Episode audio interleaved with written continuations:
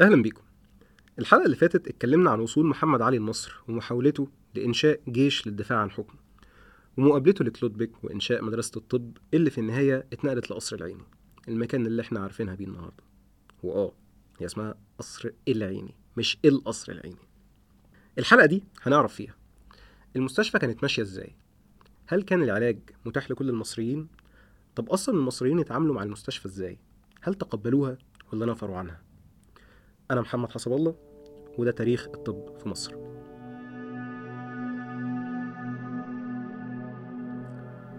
في أول كلامنا الحلقة اللي فاتت ذكرنا إن هدف محمد علي باشا من إنشاء مدرسة الطب كان أساساً لتدريب الأطباء لتعيينهم بعد كده في الجيش كضباط صحيين يقدروا يحموا الجيش بتاعه من الأمراض اللي ممكن تصيبهم، زي ما حصل في السودان في ألف وثمانمائة وواحد وعشرين وزي ما كلوت بك حذر. وبنلاقي الهدف ده واضح جدا في النظام اليومي للمدرسة اللي كان بيغلب عليها الطابع العسكري بشكل كبير، اللي كان بيوصل لعقوبات عسكرية زي الحبس في حالة مخالفة النظام. وكان الطلبة بمجرد دخولهم المدرسة بيحصلوا على رتب عسكرية، ولما بيتخرجوا كانوا بيبقوا أطباء عسكريين وبيتبعتوا للخدمة في الوحدات العسكرية. بالمناسبة حتى الطبيبات والممرضات كانوا بيحصلوا على رتب. أحب أقولك كمان إن حتى مجلس شورى الأطباء اللي ترأسه كلوت بك، وممكن نعتبره مكافئ لوزارة الصحة النهاردة، كان تابع لديوان الجهادية اللي هي زي وزارة الدفاع عندنا دلوقتي. بالنسبة لعامة المصريين، السجلات بتقول إنهم بشكل عام ما كانوش بيحبوا يقيموا في المستشفى أو يروحوها إلا لو اتصابوا بمرض شديد وتبقى جبرت، يعني يعني حاجة محتاجة علاج لمدة طويلة أو حادثة مثلا. وكان أشهر حاجة الناس بتدخل المستشفى عشانها هي مرض الزهري أو السفلس اللي كان وقتها كمان بيعرف باسم الفرينكين.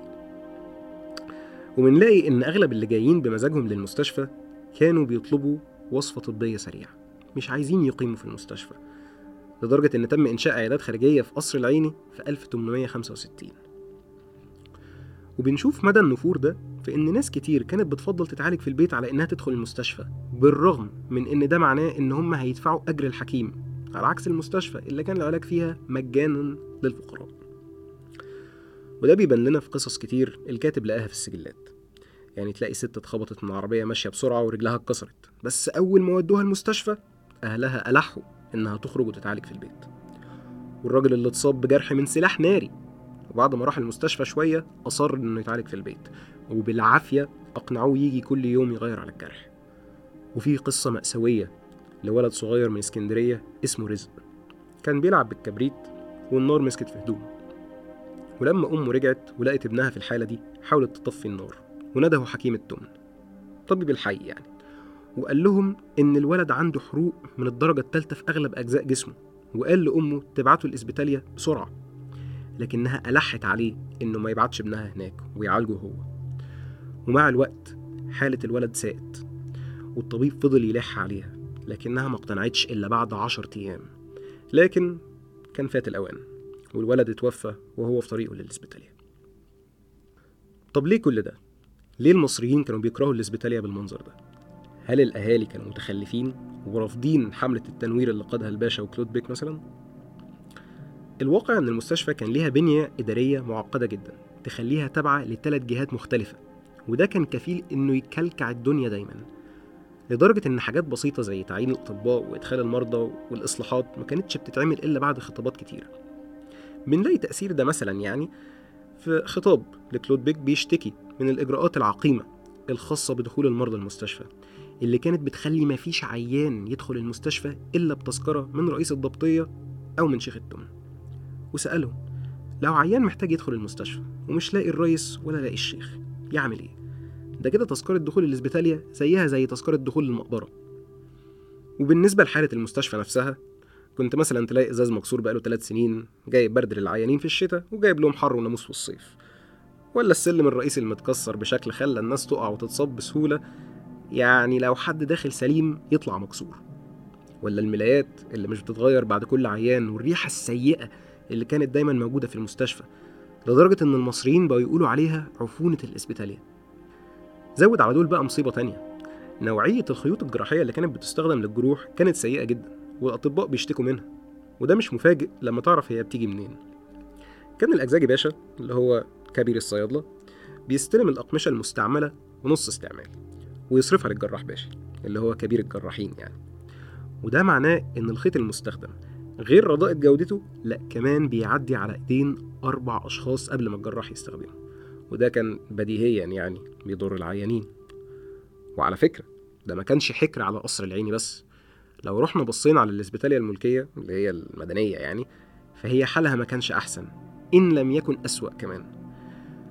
كلوت بك لما زار المستشفى في ألف وثمانمائة وتسعة وأربعين اشتكى ان الاصلاحات اللي هو طالبها بقاله اكتر من تسع سنين ما بتتعملش، وبيقول انه بسبب ده شاف الحال بيزداد سوءا.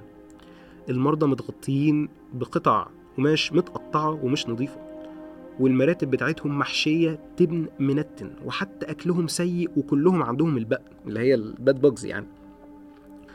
في ظل الكلام الجميل ده كله مش هيكون مفاجئ ليك لما اقولك ان انتشرت الامراض زي مثلا التايفوس اللي عشش في المستشفى نفسها في ألف وثمانمائة وأربعة وستين وخمسة وستين. عندك كمان بقى الخطأ الطبي او المالبراكتس، زي مثلا في ألف وثمانمائة وستة وأربعين لما لقوا طالب في سنه اولى بيعمل عمليات جراحيه في السر على المرضى من غير ما يكون مؤهل لده. او القضيه الانقح شويه بتاعه طبيب عالي الرتبه وعضو هيئه تدريس كان بيشيع عنه انه ليه ممارسات مشبوهه توصل لتشريح الاحياء في العنبر بتاعه. ومن اكبر الحوادث اللي سلطت الضوء عليه كانت في ديسمبر ألف وثمانمائة وسبعة وأربعين لما عمل عمليه لراجل، لكن كان في كلام ان العمليه دي اتعملت من غير ما الراجل يوافق عليها اساسا. وبعد اربع ايام مات المريض واهله اشتكوا الطبيب، لكن التحقيق وقتها اضب ان اللوم كله يقع على المريض عشان عرض نفسه للبرد او اكل اكل مش كويس. والموضوع كبر شويه لدرجه انه وصل للوالي بعدها بكام سنه اللي هو كان عباس باشا، اللي اصدر قرار بيقول فيه ثلاث حاجات. اولا، هتشرح شرح ناس ميتين. ثانيا، اللي محتاج عمليه تجيبه وتجيب قرايبه، والطبيب يقول له احتماليه نجاح وفشل العمليه، ولازم ترسيه على كل حاجه زي ما بيعملوا في اوروبا كده. ثالثا، اللي هيعمل عكس ده لو كان مصري يتنفي الجبل في السودان ويتساب لوحده هناك وهو حي عشان يكون عبره لغيره، بس لو اجنبي يتحرم من رتبته وما يشتغلش معانا تاني. دكتور خالد مؤلف الكتاب هنا بيقول حاجه، رغم ان القرار لم يلتفت لاي قضيه اخرى غير قضيه الطبيب ده، وان القرار اساسا طالع في ضوء القضيه دي، الا انه بيبين الاهميه الكبيره والغير معتاده اللي ولاها عباس باشا للموضوع. وده بيوحلنا انه مش مستبعد ان تكون حصلت قضايا تانية مشابهه والوالي سمع بيها. كل اللي حكيناه ده بيبين لنا ليه المصريين كانوا بيتجنبوا ان هم يروحوا المستشفى ويبعدوا عن الاطباء اللي ليهم انشطه مشبوهه، وعن الريحه المعروفه بتاعه الاسبيتاليا وعفانتها، وليه كانوا بيدوا ظهرهم لمركز الحضاره اللي بيتحاكى عنه بعض الدارسين، وليه الناس دوروا على العلاج مع ناس تانية الدجالين اللي شور الاطباء قدرت عددهم وقتها بالالاف. غير النظره التاريخيه اللي اخذناها عن المستشفى والنظام الصحي في الوقت ده، عايزين نفكر، هل نفور الناس عن الاطباء مازال موجود؟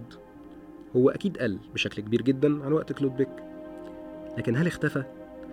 اعتقد الاجابه هتكون لا. لسه في ناس بتخاف من الدكاتره، ولسه في ناس بتدور على الرعايه الصحيه مع ناس غير كفء بسبب خوفهم من المستشفيات. دور كل واحد فينا انه مستقبلا بقدر استطاعته طبعا يحاول انه ما يكونش سبب في نفور الناس عن طلب الرعايه الصحيه بشكل سليم، سواء بالتعامل الادمي او بالكفاءه العلميه.